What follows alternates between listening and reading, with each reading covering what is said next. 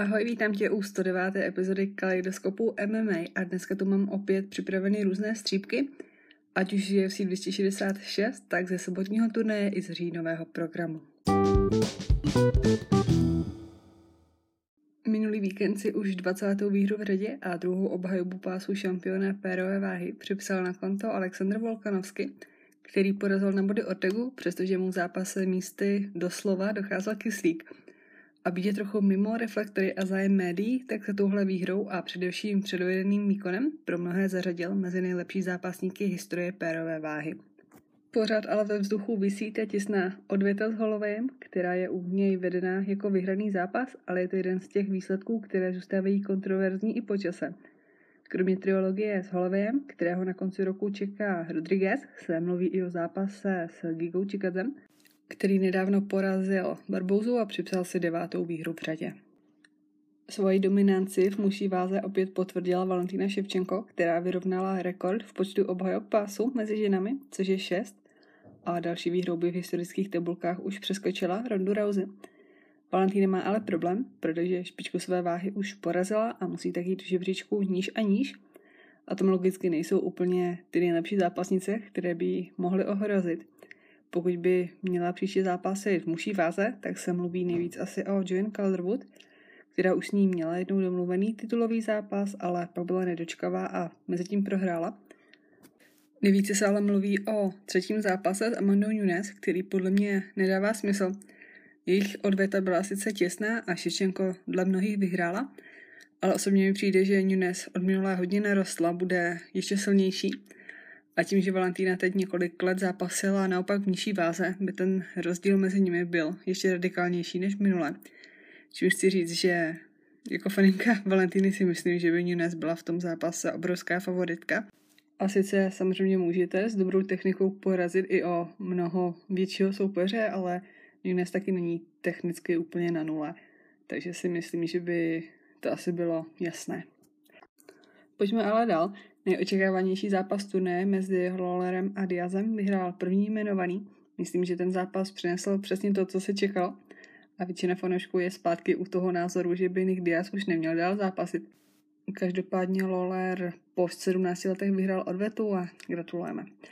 Na hlavní kartě vyhráli ještě Curtis Blades, který porazil na body Rosenstruka, Jessica Andráš v prvním kole zastavila Calvio a Merab Dvališvili na začátku zápasu přežil vlastní smrt a s velkou dávkou štěstí a času od rozhodčího pak na konci druhého kola porazil Moraese, který dal jeden na té notě silného prvního kola a následného úpadku.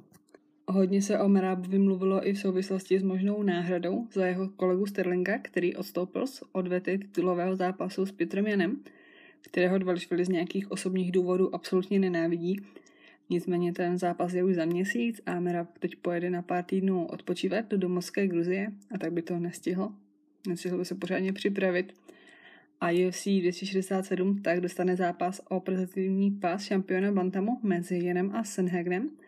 Ono by vlastně ani moc nedávalo smysl, aby dva s Jenem zápasil, protože kdyby ho porazil a stal se prezentativním šampionem, tak by se očekávalo, že bude pak sjednocovat pás se Sterlingem, se kterým ale nechce zápasit – minimálně teda Sterling odmítá zápas s Dvalishvilim, no ale tohle nás v blízké budoucnosti určitě nečeká.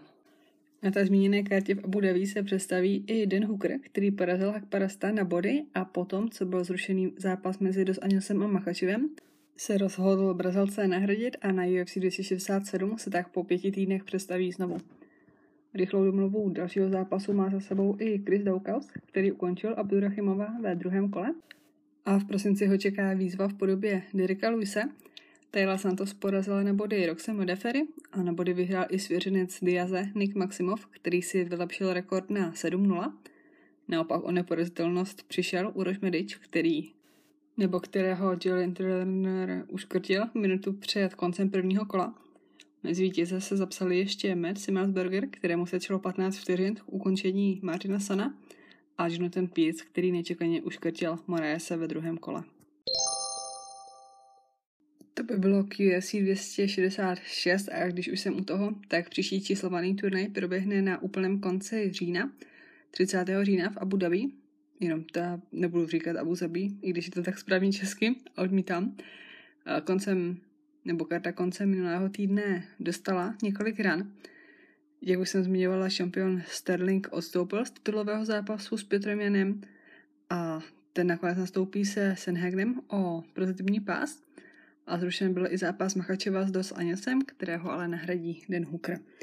Zůstává zápas o titul v polotěžké váze mezi Blachovičem a Teširou. Ve stejné váze se Ankalajev utká s Esdemirem. Marčina Tiboru čeká Aleksandr Volkov. Chazat Čimajev nastoupí poprvé od problému s koronavirem, kdy i uvažoval o ukončení kariéry. Zápas bude s nebezpečným líčem Tingagem Lim a v posledním týdnu byl doplněn ještě soupeř Marvina Amerikányho, kterým bude Leron Murphy, pro kterého to bude čtvrtý zápas v UFC. A všechny proběhly na stejném místě, jen vlastně pár desítek metrů vedle sebe, protože na UFC 242 ještě nebyla postavená ta hlavní arena, ve které se na Yes Islandu zápasí. O týden dříve, 23. října, nás čeká turnaj s hlavním zápasem Kosty s Vetorem. Představí se tam i Mason Jones nebo Grand Dawson, ale není to na papíře úplně elitní karta, což platí i o předchozích říjnových turnajích. 16. října karta Holm Damont, na které se představí i Lajos Klein.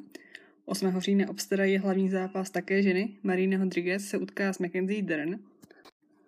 UFC ale hned týden po turnaji 267, které by mělo být dostupné na ESPN+, ne na pay-per-view, protože to bude probíhat vlastně v lokálním čase v Emirátech.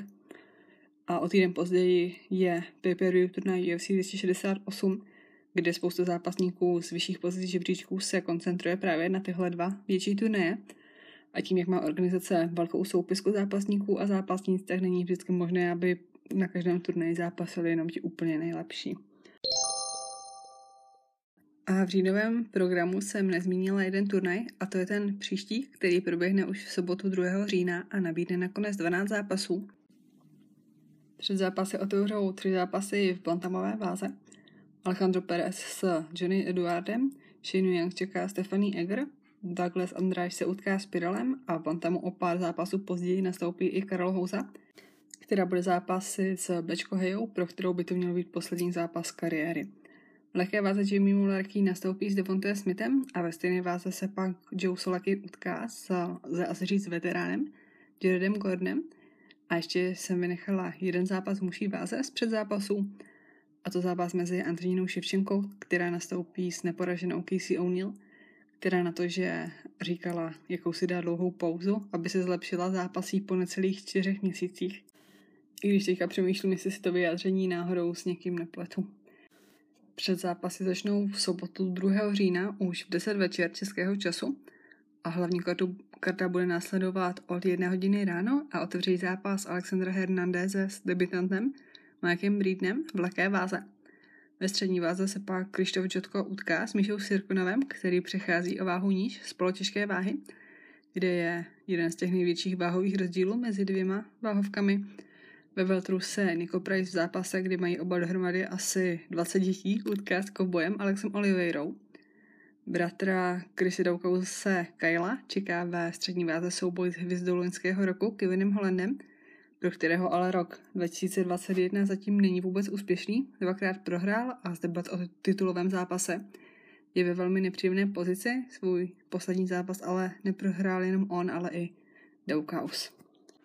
Hlavní zápas na pět kol je pak naplánovaný v polotěžké váze. Tiago Santos se utká s Johnny Walkerem, kteří oba měli momenty, kdy patřili k hvězdám organizace.